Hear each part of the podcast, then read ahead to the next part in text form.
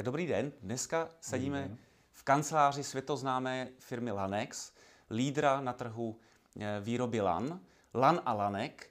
A eh, dneska spovídáme eh, generálního ředitele pana Václavka, který je také členem elit klubu České manažerské asociace. Ještě jednou dobrý den. Dobrý den. Firma Lanex je na trhu od roku 1949. Vy ve firmě působíte od roku 2005 a od roku 2017 jste CEO. Jak byste firmu představil? Co je takového, jak už jsem řekl, vy vyrábíte malá lanka i, i velká lodní lana, to mě možná zajímá.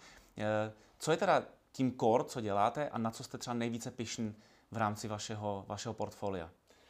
Takže Lanex eh, opravdu je tady od roku 1949, kdy vlastně výroba byla převážně z, texti, z textilních přírodních materiálů a v 80. letech se postupně přecházelo na syntetická e, vlákna.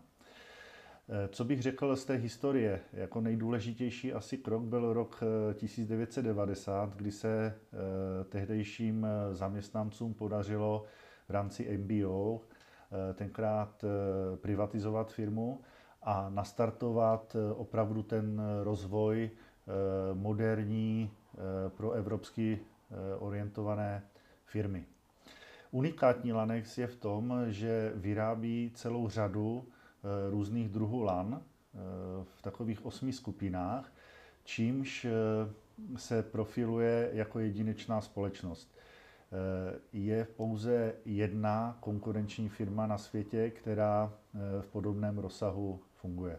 My, když jsme se bavili před naším rozhovorem, tak jste řekl, že vyrábíte lana, která jsou která jsou textilní, ale přitom jsou o 30% pevnější než ta ocelová. To mě velmi zaujalo, tak možná kdybyste tohle to vypíchl. To je naše eh, nejnovější novinka, eh, jak by se dalo říct, eh, kterou jsme postupně vyvíjeli od roku 1900, ne, od roku 2016, kdy jsme společně s podporou Evropské unie vytvořili pracoviště vývojové, která, které toto lano vyrábí. Ta lana jsou eh, ze speciálního eh, polyetylenu, který je teďka nejnovější a nejpevnější materiál eh, zhruba na trhu. A unikátní to lano je v tom, že při stejném průměru jako ocelové lano má osmkrát teda nižší hmotnost a o 30% vyšší pevnost. Navíc je pro práci významně bezpečnější než ocelové lano. To je neuvěřitelné zpátky k vám, protože je to medailonek hlavně o vás a o vaší manažerské praxi. Eh, kdybych se vás zeptal na váš největší manažerský úspěch, anebo možná eh, jinak, na co jste jako manažer nejvíce hrdý? Eh, tím, že pracuji, pokud se budeme věnovat tedy Lanexu, tak od roku 2005 jsem prošel v Lanexu mnoha pozicemi. Teď v té aktuální CEO jako největší manažerský úspěch považuji to, že jsme dokázali navýšit eh, tržby a zisk eh, v roce 2020, v době, kdy svět ovládala eh, nebo začala ovládat pandemie mm-hmm. a my jsme museli čelit výpadku až 50% výrobních dělníků, zejména teda z Polska, protože měli zakázaný ano. přístup. A přesto jsme dokázali pokrýt veškeré požadavky našich zákazníků, tak, eh, že jsme jednak splnili naše předpoklady v plánu tržeb i zisku, ale hlavně překonali jsme rok 2019 zhruba o 50% No, když jste zmínil tu pandemickou situaci, znamenalo to pro vás i nějakou inovaci? Zavedli jste nějakou inovaci, kterou jste zavedli právě díky té pandemické situaci a teď si říkáte, vlastně budeme to aplikovat i nadále? I bez té eh, pandemické Některé situace? Eh, inovace, které asi zavedla i celá řada dalších firm, jsme zavedli také některé nejsou úplně populární a k tomu se dostanu. Jako největší inovace asi je to, že jsme museli zavést eh, online eh, schůzky s našimi zákazníky, což eh, bylo unikátní v tom, nebo nové v tom, že naši zákazníci byli zvyklí na pravidelné návštěvy a ten kontakt v podstatě jakoby, neříkám rodinný, ale přátelský. Ano a přece jenom přes to online prostředí to není úplně eh, ono. A tím, že jsme omezili služební cesty, které tvořily gro obchodnické práce, tak a, a směrovali jsme do toho online, tak eh, řekl bych, že to je jako takový inovativní přístup eh, v tom, že prostě jsme spadli do toho digitálního prostředí a nutilo nás to posunout celou firmu dopředu. To, co bylo neúplně, řekl bych, oceňované, tak byla inovace náhrady Eh, dělnických profesí, mm-hmm. kdy jsme TH pracovníky, eh, kteří umí obsluhovat stroje, prostě povolali do výroby, aby, aby pomohli plnit zakázky. Čímž samozřejmě se nám podařilo splnit ten plán, nicméně vytvářejí se obavy z toho, že to budeme dělat pravidelně. Ano. Což úplně neplánujeme. Já, když bych navázal vlastně na ten aktuální jako remote kontakt, na ten online kontakt, tak myslíte si, že u toho zůstaneme jako společnost, anebo se vlastně zpátky zase vrátíme k tomu, k tomu klasickému setkávání? A jak vlastně vy se na to díváte jako manažer? Je pravda, že by se dalo říct, že když člověka vidím a slyším, takže je to úplně stejné jako osobní zkuska. Ale není to. Není to tak, je to úplně něco jiného. Eh, navíc eh, v případě osobní zkusky člověk vidí prostředí té firmy, eh, vidí výrobu, vidí, jak ta firma funguje, jaký je tam pořádek a udělá si lepší obrázek. A ten kontakt je určitě intenzivnější. Myslím si, že to pomůže snížit náklady na služební cesty a nebude třeba dvakrát za rok osobně navštěvovat mhm. toho zákazníka, bude stačit jednou ale bez osobních schůzek eh, si myslím, že se neobejdeme v budoucnu. A to rád slyším, to rád slyším. Eh, co vás ve vaší eh, pracovní praxi nebo ve vaší pracovní oblasti nejvíce motivuje?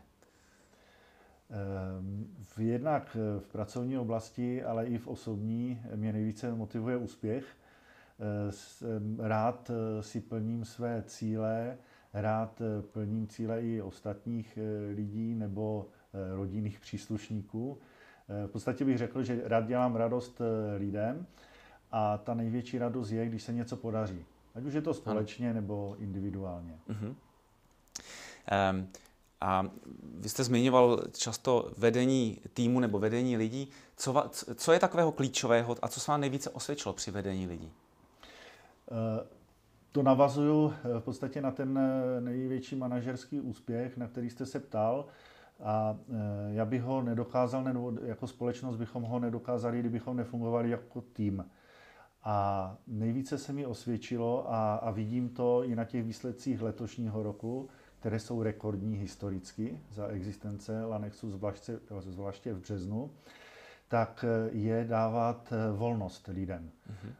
Opravdu se podařilo za ty tři roky po změně toho vedení změnit ten tým a ty předchozí členy přetvořit eh, tak, že fungují samostatně. Mm-hmm. Nečekají na direktivní úkol, eh, sami přicházejí s inovativními řešeními, s rozvojovými myšlenkami a tím, že člověk jim dává prostor a eh, negativně nehodnotí za to, když se něco nepovede, mm-hmm. respektive to vždycky bereme tak, jako že je to příležitost se naučit něco Chyba je, jiného ano. nového tak, a, tak. a, a nepo, neopakovat hlavně chyby, tak eh, to vidím jako největší, eh, největší eh, benefit toho, respektive nebo nástroj toho, jak úspěšně vést tým. Mm-hmm. Protože to zní jako kliše, ale to nejcennější, co mhm. firma má, jsou lidé. Jsou lidé, ano.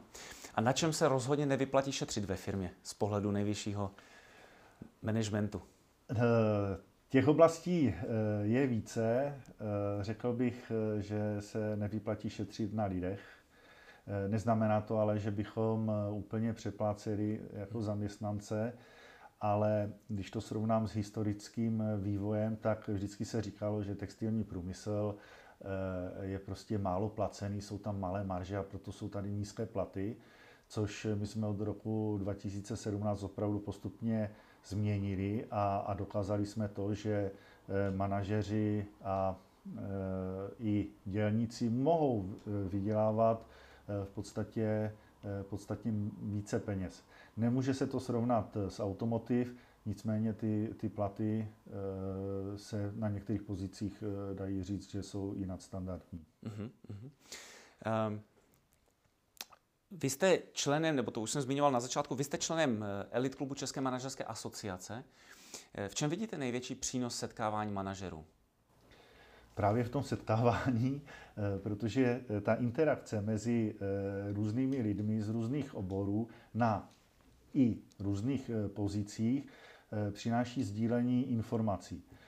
Většinou zase má to název, že bez practices, což není nic jiného než využití zdravého rozumu a zkušeností a vybrání si toho, eh, toho opravdu nejlepšího a jedná se hlavně o tu zkušenost těch ostatních lidí, protože na spoustu věcí si člověk může přijít sám, trvá to dlouho, stojí to peníze. Když to, když se takhle lidi setkávají a řeknou si ty zkušenosti a mohou si poradit, tak eh, to je, to je neuvěřitelný nástroj pro růst eh, i jednotlivých ano. členů. Ano, s tím plně souhlasím.